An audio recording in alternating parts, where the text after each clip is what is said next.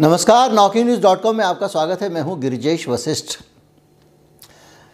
आज मैं बात करूँगा एक घोटाले की। अब घोटाला है कि नहीं पता नहीं, क्योंकि किसी चीज़ को घोटाला कहना आसान भी नहीं है। क्योंकि जब आप घोटाला कहेंगे तो जिस व्यक्ति और जिस संस्था के बारे में आप बात कर रहे हैं, वो बहुत अमीर है। और उसके पास सारे संसाधन हैं। वकीलों की फ़ौज खड़ी कर देगी और फिर आपको साबित करना पड़ेगा अदालत जा जा के इसलिए मैं इसको घोटाला नहीं कहूँगा।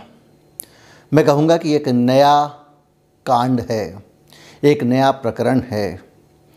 इसमें बात करूँगा, आपने एक सपनों का स्कूटर बुक किया था। वो सपने का स्कूटर आपके सपने तोड़ रहा है। आपने सोचा था कि एक ऐसे स्कूटर में यात्रा करूँगा, जिसमें दुनिया के सारे फीचर होंगे, यहाँ तक कि हवाई जहाज़ वाली बातें भी होंगी।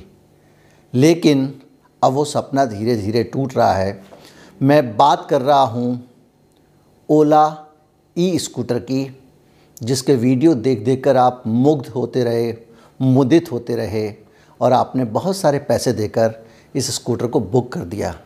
लेकिन जिन्होंने इस स्कूटर को बुक किया था, उनके सपनों का क्या हुआ? कितने स्कूटर डिलीवर हुए और जो डिलीवर हुए, उनका क्या हाल है?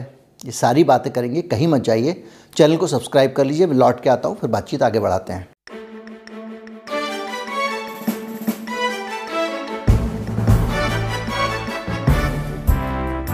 फ्रीडम 251 स्वतंत्रता दो एक मोबाइल फ़ोन लॉन्च हुआ था भारत में। सिर्फ़ दो रुपये में मोबाइल फ़ोन था। इस मोबाइल फ़ोन की जो फ़ोटो मीडिया में आई थी, उनमें इसके ऊपर एक तिरंगा झंडा चिपका हुआ था। राष्ट्रवाद से ओत प्रोत ज़्यादातर लोग देशभक्ति के नाम पर धोखा भी दे देते हैं, इसलिए देशभक्ति प्रतीकात्मक नहीं होनी चाहिए। और प्रतीकात्मक देशभक्ति का नतीजा ये हुआ कि ये गोयल साहब थे। तीस पैंतीस साल का एक नौजवान रहा होगा। उसने चाइना की एक कंपनी से कांटेक्ट किया। उस चाइना की कंपनी के पास में कुछ हज़ार ऐसे मोबाइल फ़ोन थे जो आउटडेटेड हो चुके थे। मैं आपको बता दूँ कि जो कचरा होता है, इलेक्ट्रॉनिक कचरा होता है, उसको ठिकाने लगाना सभी कंपनियों की बड़ी समस्या है क्योंकि सारे देशों के अपने अपने पर्यावरण के नॉर्म्स हैं। तो जिस मोबाइल का सब कुछ आउटडेटेड हो चुका हो, जिसमें कैमरा 1.3 मेगापिक्सल का हो, कुछ हो उसको आज कोई ख़रीदेगा तो है नहीं। तो उस कंपनी की समस्या ये है कि उनको ठिकाने कहाँ लगाए और वो आपको फ्री में देने को भी तैयार हो जाएगी। तो शून्य के दाम पे करीब करीब कुछ मोबाइल फ़ोन दस पंद्रह हज़ार इस कंपनी ने इकट्ठे किए और इन मोबाइल फ़ोन्स को उसने लोगों को बुक करना शुरू कर दिया। बड़ा धमाकेदार लॉन्च हुआ। हुआ ये कि ये प्रयोग जो था उसका, ये सुपर डुपर बम्पर हिट हो गया। लेकिन ये खटारा मोबाइल फ़ोन पुराने ज़माने के थे, उसके पास कुछ हज़ार वो ख़त्म हो गए, लेकिन जो बुकिंग थी, वो अंधाधुंध चलती जा रही थी और ऐसी हालत में उसको लालच आ गया और उसने और पैसे बुक किए और उसके बाद में वो मोबाइल फ़ोन दे नहीं पाया और उसके बाद बहुत सारे घपले घोटाले हुए। सारी कहानियाँ आपको पता है। ये कहानी मैं आपको इसलिए सुना रहा हूँ कि अब जो ओला की बाइक आई है ई बाइक आई है, उसको लेकर भी लोग इस कहानी को पोस्ट करने लग गए हैं, इस इस मोबाइल के पोस्टर ट्वीट करने लग गए हैं। जिससे ये पता लगता है कि लोग उस घोटाले से ओला के ई मोबाइल ई बाइक वाले घोटाले को जोड़ रहे हैं। हालाँकि मैं ऐसा नहीं मानता हूँ कि इस तरह के घोटाला दो एक जै, एक जैसे मामले हैं क्योंकि वो मामला एकदम अलग था और ये मामला एकदम अलग है। मैं आपको सिर्फ़ बता रहा हूँ कि ओला ने दो तरह की बाइक लॉन्च की थी एस वन और एस वन प्रो। अब मैं आपको बताता हूँ कि आपने कुछ समय पहले करीब छः महीने पहले कुछ ज़बरदस्त तस्वीरें सोशल मीडिया पर देखी होंगी। यूट्यूब पे बड़े खूबसूरत वीडियो आए थे, जिनमें हाई टेक ऐसी फ़िल्में, ऐसी जैसे जेम्स बॉन्ड की फ़िल्मों में आपने बाइक देखी होंगी। ऐसी बाइक का एक बड़ा सा कारखाना बताया गया, बनाया गया, बताया गया था, जिसके अंदर हज़ारों की संख्या में बाइक खड़ी हुई हैं। इसमें जो फ़ीचर बताए गए थे, उसके हिसाब से ओला की वेबसाइट में जो फ़ीचर दिए गए थे, उसके मुताबिक सत्ताईस सॉफ्टवेयर होंगे इसके अंदर, जिसमें ब्लूटूथ कनेक्टिविटी होगी, क्रूज़ कंट्रोल होगा, प्रॉक्सिमिटी लॉक होगा। जैसे ही आपकी गाड़ी के आगे कोई गाड़ी आ जाएगी तो अपने आप गाड़ी ब्रेक लग जाएगा, ताकि आप, आपका एक्सीडेंट ना हो। वॉइस कंट्रोल होगा, हिल होल्ड होगा, यानी ऊपर रपटेगी नहीं। इसके अलावा और भी बहुत सारे फीचर्स इसमें देने का वादा किया गया था, और ये फ़ीचर देने के बाद में लोगों ने खुशी खुशी नब्बे हज़ार लोगों ने, इस देश के नब्बे हज़ार लोगों ने बीस बीस हज़ार रुपये इस बाइक का बुकिंग अमाउंट कंपनी के पास जमा कर दिया। लोग बीस बीस हज़ार रुपये जमा कर देते हैं, उसके बाद इंतज़ार करने लगते हैं कि बाइक उनको मिलेगी। धीरे धीरे करके दिसंबर आता है और हर तरफ़ सुगाइट शुरू हो जाती है। जब आप जाके ट्विटर के पे इनकी साइट पे देखते हैं तो आपको असंख्य ऐसे ट्वीट मिलते हैं, जिनमें लोग परेशान हैं। ये बाइक ना तो किसी शोरूम में मिलती है, ना इसका कोई दफ्तर है, जो कुछ है ऑनलाइन है। और लोग ऑनलाइन पर जाकर जब भुगतान करने के लिए, अपना पूरा भुगतान करने के लिए, गाड़ी डिलीवर कराने के लिए जाते हैं तो एप्लीकेशन काम नहीं करती है। ये शिकायतें कहीं और नहीं, बल्कि कंपनी की जानकारी में है। कंपनी के अपने ट्विटर अकाउंट पर लोगों ने ट्वीट किए हैं। इसके अलावा इस कंपनी के जो जो गाड़ियाँ हैं, उसको डिलीवर कराना बड़ा मुश्किल है। जिन लोगों ने लोन लिया है, उनके लोन के एप्लीकेशन कैंसिल होते चले जा रहे हैं। बड़ी संख्या में लोग परेशान हैं क्योंकि उनके, उनको अब गाड़ी मिल नहीं रही है। लोग डिलीवरी के लिए जा रहे हैं। कंपनी ने कह दिया, आप अपनी डिलीवरी ले लो, लेकिन वहाँ पे डिलीवरी नहीं है, क्योंकि डॉक्यूमेंट जब आप अपलोड करने लाए, जाएँगे उस एप्लीकेशन पे तो डॉक्यूमेंट अपलोड नहीं हो रहे हैं। कुछ लोगों को लोन देने से इनकार कर दिया गया है। लोग लिख रहे हैं कि अब हमारी उम्मीदें टूट रही हैं, हम क्या करें? जिन लोगों को स्कूटर मिल गया है, उनकी कहानी अलग है। अच्छा कितने स्कूटर मिले हैं? ये जानना भी रोचक होगा, इसलिए पहले मैं आपको वो संख्या बता देता हूँ। जो ऑटोमोबाइल डीलर्स एसोसिएशन है, उसका जो दावा है, उसके हिसाब से 31 दिसंबर तक कंपनी ने सिर्फ़ 111 स्कूटरों की बिक्री की है। इसके अलावा स्कूटर लोगों को मिले ही नहीं हैं। एक कंपनी जिसको सितंबर में डिलीवरी दे देनी चाहिए थी, उसने इस साल की शुरुआत तक सिर्फ़ 111 लोगों को स्कूटर दिए हैं। और अब क्या हुआ है कि ये जो स्कूटर लोगों को दिए गए हैं, इसको लेकर सड़क परिवहन मंत्रालय की अगर आप वेबसाइट पर जाकर जाँच करेंगे तो जो डाटा है अभी हफ़्ते भर पहले का, उसके हिसाब से जो 111 स्कूटर डिलीवर किए गए हैं, उसमें से 60 स्कूटर कर्नाटक में दिए गए हैं 25 तमिलनाडु में दिए गए हैं महाराष्ट्र और राजस्थान में इक्यावन, पंद्रह और ग्यारह स्कूटर ओला ने दिए हैं। ये सिर्फ़ इतने से 111 स्कूटर की सप्लाई कंपनी ने की है। अब जिन लोगों को स्कूटर मिल गए, उनकी शिकायतों की बात करूँ, यानी कि इस स्कूटर की जो 111 स्कूटर कुल दिए हैं, उसके अंदर शिकायतों का अंबार लग गया है मतलब कुछ भी बना के दे दिया, ऐसा प्रतीत होता है। एक व्यक्ति ने बताया कि मैंने स्कूटर ख़रीदा। स्कूटर ख़रीदने के बाद 24 घंटे के अंदर मैं कहीं गया हुआ था और जब लौट के नहीं आ पाया, क्योंकि स्कूटर स्टार्ट ही नहीं हो रहा था, मुझे उसको टोचन करके लाना पड़ा, लाद कर लाना पड़ा, क्रेन पर रख कर लाना पड़ा। दूसरा व्यक्ति लिखता है कि मेरा स्कूटर मैंने अभी 200 किलोमीटर भी नहीं चलाया है। इसका फर्मवेयर धोखा दे रहा है। ये री रीबूट ही रिबूट करता जा रहा है, बार बार रिबूट कर रहा है स्कूटर। सुनने वाला कोई नहीं है। तीसरा व्यक्ति यूट्यूब पर वीडियो बना के डालता है और वो लिखता है कि, भाई साहब, आपका जो स्कूटर है, उसको लेकर मैं बड़ा परेशान हूँ। इसकी बॉडी में तरह तरह के क्रैक्स आ रहे हैं, क्रैक्स, चटक रही है कई जगह से। जो डीलरशिप वाला तो है ही नहीं इनका, लेकिन जो सर्विस सेंटर था, वहाँ पे गए हैं तो सर्विस सेंटर वाले ने दो टका जवाब दिया कि जो फाइबर की बॉडी है, वो ऐसे ही चटकती है, इसमें नॉर्मल है, इसमें कोई बड़ी बात नहीं है, आप चले जाइए। एक तीसरे व्यक्ति ने बताया कि जहाँ जहाँ जोड़ लगे हैं, स्कूटर में वो सब जगह खुल रहे हैं। चौथे व्यक्ति ने बताया कि जो एक हैंडल नुमा पीछे एक एल्यूमिनियम की एक रिंग जैसी लगी होती है, जिसको पकड़ के आप स्कूटर को स्टैंड पर चढ़ाते हैं या उतारते हैं, वो रिंग उखड़ के हाथ में आ रही है। चौथे व्यक्ति ने बताया कि जो स्कूटर की रिंग है, वो इतनी ख़राब तरह से फिट है कि वो खुद ही स्कूटर को स्क्रैच डाल रही है। सीट कवर को फाड़ रही है, कई जगह से नुकसान पहुँचा रही है। पाँचवें व्यक्ति ने बताया कि साहब, आपके स्कूटर में जो आगे वाला हैंडल वाला हिस्सा होता है और उसके और बॉडी के बीच में दरार आ गई है। ये सारी की सारी ऐसी चीज़ें हैं जो स्कूटर की बिल्ट क्वालिटी के बारे में आपको बताती हैं कि आप बहुत उत्साहित होकर स्कूटर ख़रीदने गए थे और जो स्कूटर लोगों को मिल रहा है, उसकी हालत क्या है? इसके अलावा जो एस वन मॉडल था, वो सस्ता था। एक और ऊपर वाला मॉडल शायद एस वन प्रो था।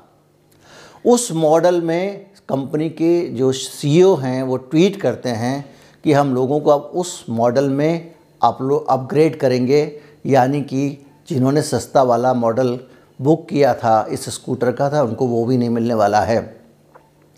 और जब ये चल रहा है तो उसके बीच में बहुत सारे दावे जो कंपनी ने किए थे, उनकी भी पोल खुल रही है। इसके अकाउंट में आप जाके देखेंगे कि कंपनी दावा कर रही थी कि ये चार्जिंग का टाइम है इसका, ये इतने घंटे होगा, ये आधे आधे समय भी चार्ज नहीं हो रही है। कंपनी के ट्विटर अकाउंट पे लोगों ने लिखा है कि हमारी गाड़ी, उसकी स्पीड आपने बताया था कि इतने घंटे चलेगी चार्जिंग के बाद में, उतने घंटे नहीं चल रही है।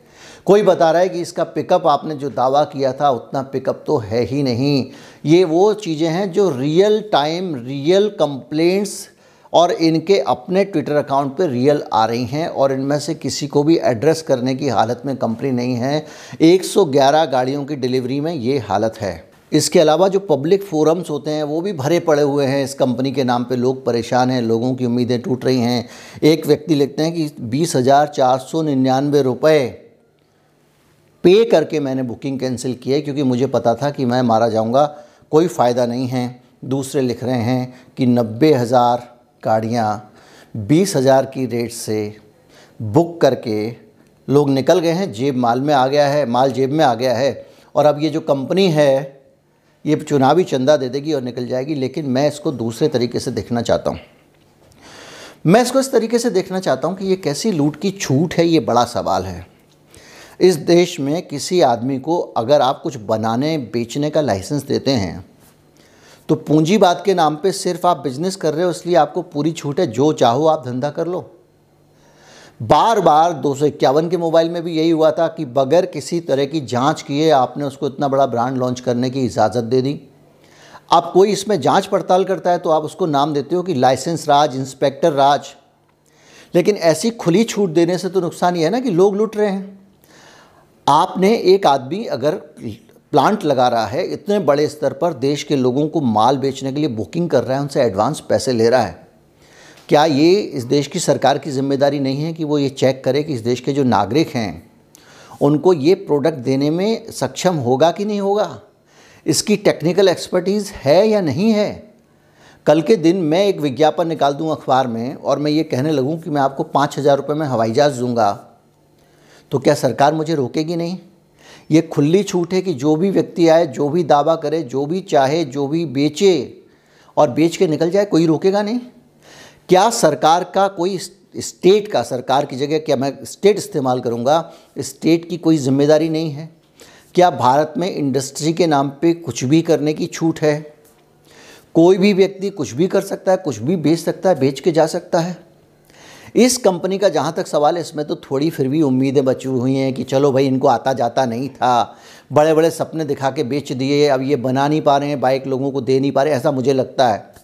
और जब दे नहीं पा रहे हैं तो क्या किया जाए, अब वो धीरे धीरे हो जाएगा दो चार महीने तो हो चुका है लेट काफ़ी। सितंबर में देना था, सितंबर, अक्टूबर, नवंबर, दिसंबर, जनवरी चल रही है, जनवरी भी ख़त्म हो गई है। तो पाँच महीने हो गए तो चलो हो सकता है बाद में दे दें।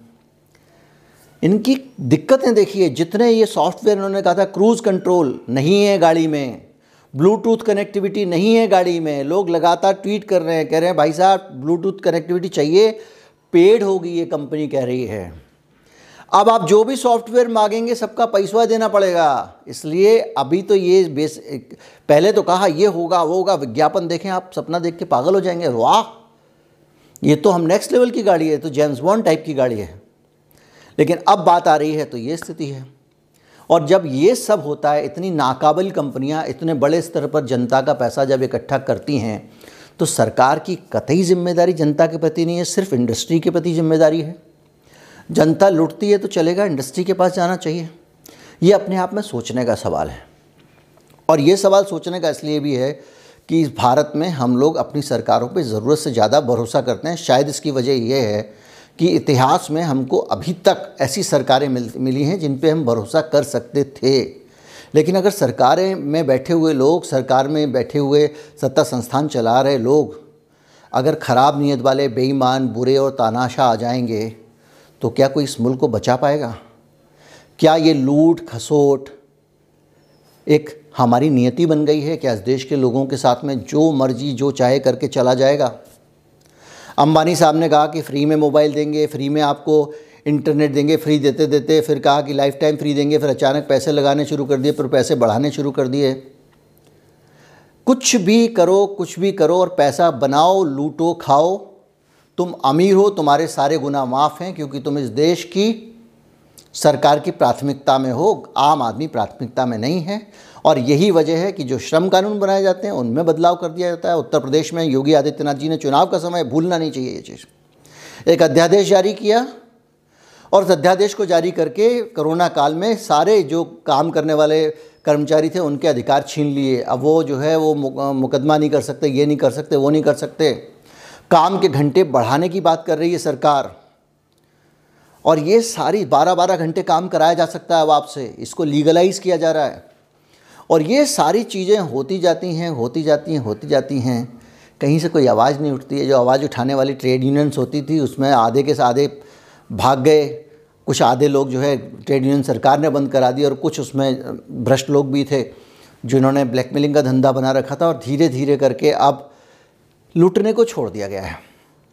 मैं अपनी गाड़ी में नंबर प्लेट बनवाने के लिए गया हुआ था, जो सरकार की एक अलग भड़ती है। आप नंबर प्लेट अपनी लगाएँगे, पैसा लेंगे, सात सौ रुपया, और आपको, आपकी नंबर प्लेट लगानी पड़ेगी, नहीं लगाएँगे तो हमको, आपको चालान भुगतना पड़ेगा। भाई, हमारी अच्छी खासी नंबर प्लेट पर रजिस्ट्रेशन नंबर दिख रहा है, हाई सिक्योरिटी हाई सिक्योरिटी के नाम पे हालत ये है कि नंबर प्लेट जिस प्लेट पे आप कसते हो, उस प्लेट को आप नटवोल्ट से खोल सकते हो। तो काय की हाई सिक्योरिटी है? सिर्फ़ और सिर्फ़ पैसे वसूलना, पैसे बनाना। और मैं नंबर प्लेट जब लगवाने गया हुआ था तो वहाँ पर जो कर्मचारी नंबर प्लेट लगाने वाला था, पता चला कि साहब, दिल्ली सरकार ने लॉकडाउन लगा दिया है। दुकान पंद्रह दिन से बंद थी तो उतने पंद्रह दिन की शोरूम की कार शोरूम की बात कर रहा हूँ, कर्मचारियों को वेतन नहीं मिलेगा। राशन कहाँ से लाएगा, आटा कहाँ से लाएगा, वेतन कितना मिलता है पता है आपको? इन लोगों को दस से पंद्रह हज़ार रुपये महीने कुल वेतन मिलता है। ये हमारे देश में हमारी आँखों के सामने हो रहा है, हमारी सरकारों के सामने हो रहा है। हम मिडिल क्लास लूटते हैं, ओला कंपनी लूटती है तो हमको दिख जाता है, लेकिन ये जो मज़दूर हैं, ये लुट रहे हैं तो उनको देखने वाला कोई नहीं है। और ये दशा मेरे देश की आज है, आज। भविष्य की दशा नहीं है ये, आज की दशा है। कहीं चले जाइए, किसी स्कूल में चले जाइए, किसी सोसाइटी में चले जाइए सिक्योरिटी गार्ड से पूछिएगा, वेतन मिल गया? किसी भी रेजिडेंट का अगर एक दिन का रिचार्ज नहीं होता है बिजली का या मेंटेनेंस का तो उसकी बिजली कट हो जाती है। एक लिमिट दी हुई है, इससे ज़्यादा कर्जा कंपनी नहीं झेलेगी। और उसी सोसाइटी में जो सिक्योरिटी गार्ड खड़ा है, उसको दो दो महीने वेतन नहीं मिलता है। दस पंद्रह हज़ार रुपये लेने वाला सिक्योरिटी गार्ड। बेहद दुर्भाग्यपूर्ण स्थिति है और इस पर कोई बात करने वाला नहीं है, कोई समझने वाला नहीं है। और किसी को इसकी परवाह भी नहीं है, क्योंकि आप विज्ञापनों से संचालित होते हैं। आपकी खोपड़ी विज्ञापनों से चल जाती है, सोशल मीडिया के पोस्ट से चल जाती है। आपको, आप एक विज्ञापन संचालित भेड़ हैं, जाके वोट दे आते हैं, उसका नतीजा ये होता है। मेरा मानना यह है कि जो कंपनी जिसकी काबिलियत ही नहीं थी कि वो इतने बड़े प्रोजेक्ट पे काम कर सके, उसको बुकिंग करने की अनुमति किसने दी? क्या अनुभव था ओला का ई बाइक बनाने का इससे पहले? ओला ने ई बाइक बनाने के लिए किस किस से ऑथोराइजेशन लिया था?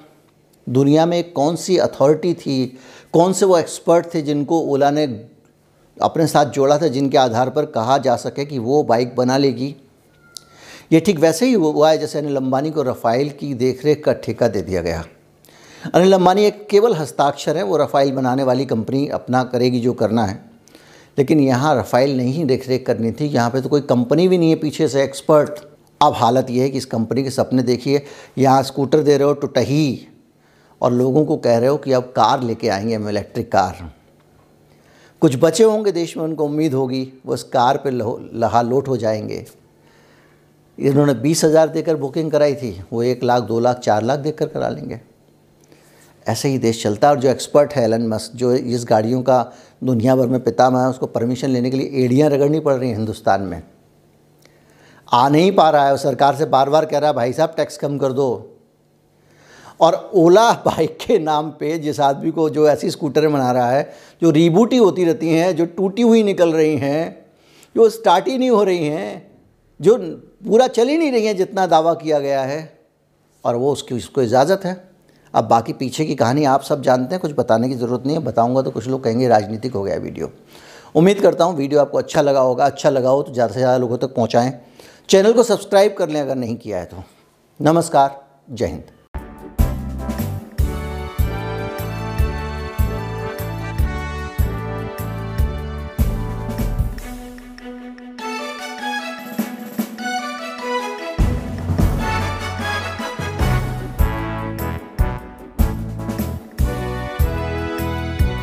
नमस्कार नौकी न्यूज़ डॉट कॉम में आपका स्वागत है मेरे डरे हुए मित्रों।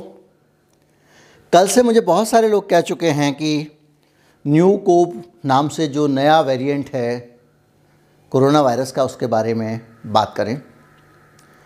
मैं अक्सर उन सब बातों पे वीडियो नहीं बनाता हूँ जो धरातल पे नहीं हैं। जैसे कि सुप्रीम कोर्ट के मामले में लोगों ने कहा कि सुप्रीम कोर्ट के में केंद्र सरकार ने कह दिया कि हम टीकों की ज़बरदस्ती नहीं करेंगे। और मैंने वीडियो नहीं बनाया क्योंकि मुझे पता था कि सरकार 25 बार 100 बार कह चुकी है, हम ज़बरदस्ती नहीं करते हैं ग्राउंड पे ज़बरदस्ती कर रही है। जब तक कि वो ग्राउंड पे कोई एक कानून बना कर नहीं आती, तब तक इस बकवास को मानने का कोई मतलब नहीं है। और मैं इस बकवास को आपको बताऊँगा, सरकार ने ऐसा कह दिया है, आपकी उम्मीदें बढ़ेंगी, सरकार अपनी चेहरा धोने में कामयाब हो जाएगी, सरकार अपनी छवि सुधारने में कामयाब हो जाएगी, लेकिन सही बात यह है कि सरकार ने ऐसा कुछ किया ही नहीं है। तो न्यू को वेरिएंट क्या है? इस पर मैं बात करूँगा, उसके बारे में मैं आपको बताऊँगा। मैं आपको बताऊँगा कि इस न्यू को वेरिएंट पे अगर आपने नहीं कहा होता तो मैं इसको नज़रअंदाज करना चाहता था। लेकिन मैं इसके बावजूद इसके बारे में बात करूँगा, क्योंकि आप लोग चाहते हैं कि मैं इस पर बात करूँ। कहीं मत जाइए, चैनल को सब्सक्राइब कर लीजिए। हमारा यू पी आई डिस्क्रिप्शन में है, जो लोग लगातार हमें अनुदान देते हैं, उनका बहुत बहुत धन्यवाद। और एक बार कोड आपको इस वीडियो के अंत में और एक स्क्रीन पर बीच बीच में कहीं कहीं दिखाई देगा। उसको स्कैन करके भी आप भुगतान कर सकते हैं। मैं अभी हाजिर हुआ।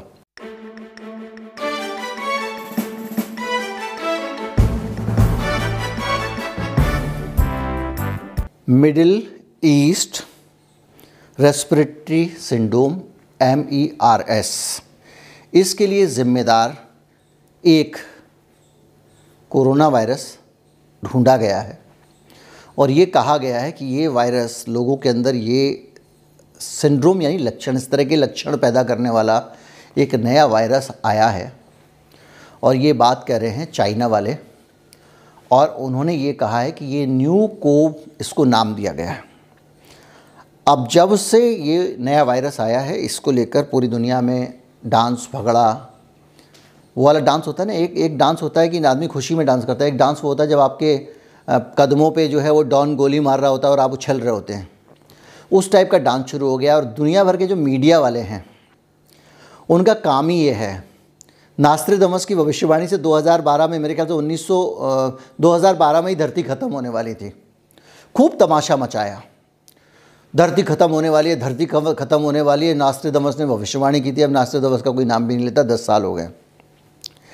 तो कुछ भी चीज़ जिससे आपको डर लगता हो, उसको आप सांस रोक के देखते हैं। अचानक, जैसे हॉरर फ़िल्म होती है, आप सांस भी नहीं लेते हैं। अचानक देख रहे होते हैं।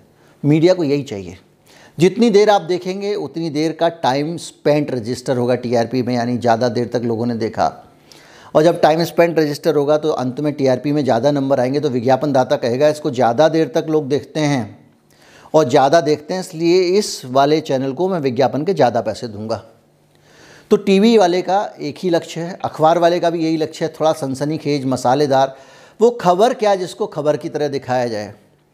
तो ऐसी ऐसी करके उल्का पिंड आएगा, धरती को तबाही कर देगा, सात मंगल सावधान, दुर्लभ योग बन रहा है, चार चार चार चार का इस तारीख में।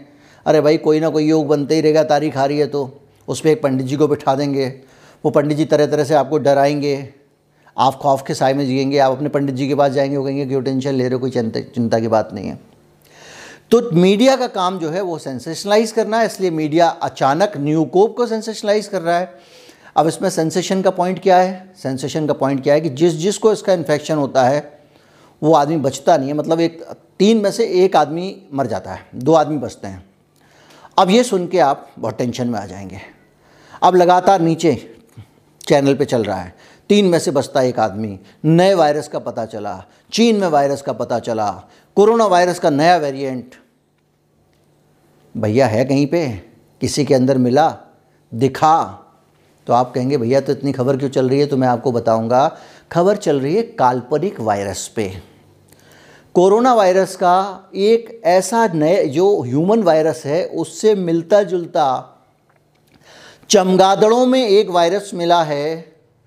उस वायरस में म्यूटेशन होके अगर वो वायरस ह्यूमन कोरोना वायरस की तरह बदल के आ जाता है, आदमी के अंदर आ जाता है और वो उसके अंदर फिर बीमारी पैदा करता है तो वो जो वायरस अगर अगर अगर अगर अगर, इतने सारे अगर के बाद जो वायरस आने वाला है, वो इतने अगर होंगे। एक आदमी था, आपको याद होगा, आपने स्कूल में ज़रूर कहानी पढ़ी होगी, नहीं तो किसी ने दादी, नानी ने आपको सुनाई होगी, एक आदमी होता था। जिसको हम लोग कहते थे शेख चिल्ली। उस आदमी को किसी ने काम दे दिया, भैया, घी का कनस्तर घर पे भेज दे। तो उसने कहा, मुझसे, मुझे मज़दूरी मिलेगी। मज़दूरी से मेरे पास एक रुपया आएगा। एक रुपये से मैं अंडा खरीदूँगा। अंडे में से मुर्गी निकलेगी। फिर मुर्गी बहुत सारे अंडे देगी। करते करते करते करते उसको कुछ हुआ और आखिर में उसने घी का कनेक्शन ही, कनस्तर ही पटक दिया। ये कहानी है। ये उसी तरह की कल्पनाशीलता है। उस, उसी तरह की हाइपोथेटिकल बात है। कि वो कोरोना से मिलता जुलता है, इसलिए वो आएगा, उसका म्यूटेशन होगा, दुनिया में कोई नहीं जानता होगा कि नहीं होगा और वो किस तरह का म्यूटेशन होगा। वो आदमी के लायक बनेगा कि नहीं बनेगा, करोना वायरस आज से नहीं है। करोना वायरस दसियों, बीसियों साल से आप अच्छी तरह से जानते हैं, आपने बचपन में पाठ्यपुस्तक में भी पढ़ा होगा। लेकिन वो करोना वायरस दूसरा था, ये जो नया वाला सास्कोव है, ये ये नया करोना वायरस है, कोरोना वायरस तो वो जिसकी जिसकी जो आकृति संरचना जिस पे कीलें लगी हुई हैं, जिसके, जिसका क्राउन जैसा दिख रहा है, उसको आप कोरोना वायरस कहते हैं। बस। अब एक कोरोना वायरस किसी के अंदर और मिल गया, चिमगादड़ के अंदर मिल गया। उसकी शक्ल सूरत हमारे वाले से मिलती जुलती है। इसका मतलब ये थोड़ी है यार, वो निकल के वहाँ से आएगा और हमारी सांस के अंदर चिपक जाएगा। और मिडिल ईस्ट वो कौन सा सिंड्रोम है, वो पैदा कर देगा। ये ये ये अजीब तरह का एक चल, चलन चल पड़ा है लोगों को डराने का। लोगों के अंदर एक कल्प, कल्पना के आधार पर। चील ने, या आप कहें कि जो ईगल है, उसने हिरण को उठा लिया है। अब ईगल हिरण को उठा के ले जाता है, आपको एक तस्वीर मिली। अब आप कहें कि एक थोड़ा सा ही शक्तिशाली अगर कोई ईगल बन जाए तो आपके बच्चे को भी उठा के ले जा सकता है। इस बात को लेकर कोई आपको डराना शुरू कर दे। अभी तक ईगल ने किसी के बच्चे को उठाया क्या? तो इसका कोई अंत नहीं है। न्यू को सिर्फ़ एक काल्पनिक वायरस है, एक हाइपोथेटिकल बात है। वैज्ञानिक लोग अपना दिमाग लगाते रहते हैं, ये है तो इसमें मैं गेनो फ़ंक्शन कर सकते हैं, क्या क्या ये इसमें आ सकता है? उन्होंने उठा लिया होगा उसको। फिर लेबोरेटरी में उसको बार बार बदल बदल के देख रहे होंगे कि कहीं ये आदमी के अंदर बदल के तो नहीं आ सकता। आ सकता है कि नहीं आ सकता? कोई अपराधी किस्म के लोग चाहेंगे कि आ जाए तो अच्छा है, मैं इसके भी टीके बना लूँगा। लेकिन अभी ऐसा कुछ नहीं है। अभी केवल एक वायरस है। वो चमगादड़ में है। वो चमगादड़ में ही फैलता है। वो आदमी में नहीं फैलता है। ये कल्पना है कि वो वायरस बदल जाएगा तो चमगादड़ से अगर आदमी में आ गया तो तीन में से एक आदमी को मार देगा। ऐसा इन्होंने अनुमान लगाया है। अनुमानों की कोई सीमा नहीं होती है। ये काल्पनिकता है। जब तक उसको गेन ऑफ़ फ़ंक्शन इसीलिए किया जाता है कि उसको लाएँगे लेबोरेटरी में, उसको तरह की तरह की परिस्थिति में देखेंगे, कभी टेम्परेचर से अब्यूज़ करेंगे उसको, कभी अलग अलग तरीके से, कभी इलेक्ट्रिक से, कभी दूसरी तरह से कि क्या, किसी एक परिस्थिति में कहीं ये बदल के मनुष्य के लिए ख़तरनाक तो नहीं बन जाएगा। उनको काम करने दो ना, वैज्ञानिक हैं। अभी तक हज़ारों लाखों ऐसे वायरस के ऊपर वो काम कर चुके हैं। तो इसलिए न्यू कोप को लेकर टेंशन लेने का नहीं है यार, मस्त रहो। ये जो टेंशन देते टीवी देखना बंद कर दो। जो जो चैनल आपको बार बार न्यू कोप न्यू कोप दिखा रहा है। हमारे जीवन की रोज़मर्रा की स्थितियाँ देखो यार, बच्चे बेरोजगारी से परेशान हैं। बेरोजगारी इतनी ज़्यादा है कि फोर्थ क्लास की लेवल डी की जो नौकरियाँ हैं रेलवे में, जो लिपिक की नौकरियाँ हैं रेलवे में, उनके लिए एक एक करोड़ लोग टेस्ट दे रहे हैं। खुद रेल मंत्री ने बताया, मैं नहीं बता रहा हूँ। एक करोड़ से ज़्यादा अभ्यर्थी बैठे थे, ये हमारी आज की समस्या है। हमारी असल समस्या ये है कि एक करोड़ अभ्यर्थी उसमें बैठते हैं और इस देश की सरकार जो अपने आप को बहुत योग्य मानती है, उसमें भी रेलवे बाहर की एजेंसी को देती है उम्मीदवार चयन करने का काम। सरकार अपने आप नहीं करती है, इतने बड़े बड़े परीक्षा बोर्ड, चयन बोर्ड, ये बोर्ड बने हुए हैं। रेलवे रिक्रूटमेंट बोर्ड प्रत्याशियों को छाटने का, अभ्यर्थियों को छाटने का काम एजेंसी को देती है बाहर की। ये आज की समस्या है। आप लगे हुए हो, पता नहीं, न्यू कोव वगैरह में टेंशन मत लो यार, मस्त रहो। हम है ना, बता देंगे कुछ खतरनाक आएगा तो। उम्मीद करता हूँ वीडियो अच्छा लगा होगा। अच्छा लगा हो तो ज़्यादा से ज़्यादा लोगों तक पहुँचाएँ। चैनल को सब्सक्राइब कर लें, इस वीडियो को शेयर करें ताकि जो लोग न्यू कोप से डर रहे हैं उनका डर निकाला जा सके। नमस्कार, जय हिंद।